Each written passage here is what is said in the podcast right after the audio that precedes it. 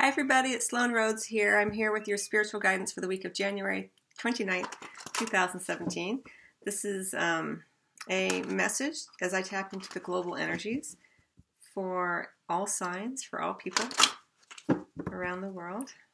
And I'm going to be drawing from the Life Purpose Oracle deck by Doreen Virtue because I feel like this is a good week for um, everyone to tap into their sense of purpose and there does tend to be a overriding energy that seems to be available for everyone each and every week and each and every moment actually uh, as we tap into the collective. But here we go. I'm going to go ahead and just get one card for you. Weekly guidance for all signs global energies here. Looking at our sense of purpose this week. Okay here we go. Healer. Oh my god. Oh, just touches my heart. All right, so we have the healer card as I tap into the general energies for everyone to sort of tap into their sense of purpose, right, for this week. The text of this card says, You have the spiritual gift of healing and a desire to share it with others.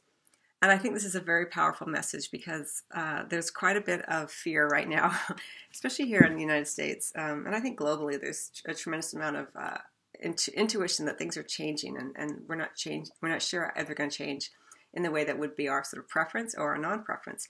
And to remember that all if you you know if you are seeing something in the world that upsets you or that you want to fix or change remember that the best way to heal the exterior the external world is to heal within you know to go within and to find those parts of yourself where um, you can shine a little bit of love. And um, as you do that it softens your heart and it allows you to be more loving towards your fellow um, fellow humans and the healer energy is a powerful message for all people, no matter what sort of religious or political ideologies and backgrounds and understandings you may have, that all healing begins from within. So if you feel that you are filled with hate and rage, uh, you can look towards yourself and say, Where am I being hateful and rageful towards myself?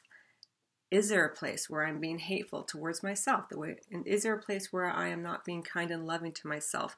And begin to address it and think about it in that way. And it begins to shine the light of consciousness upon it, which allows for the healing energies to come in.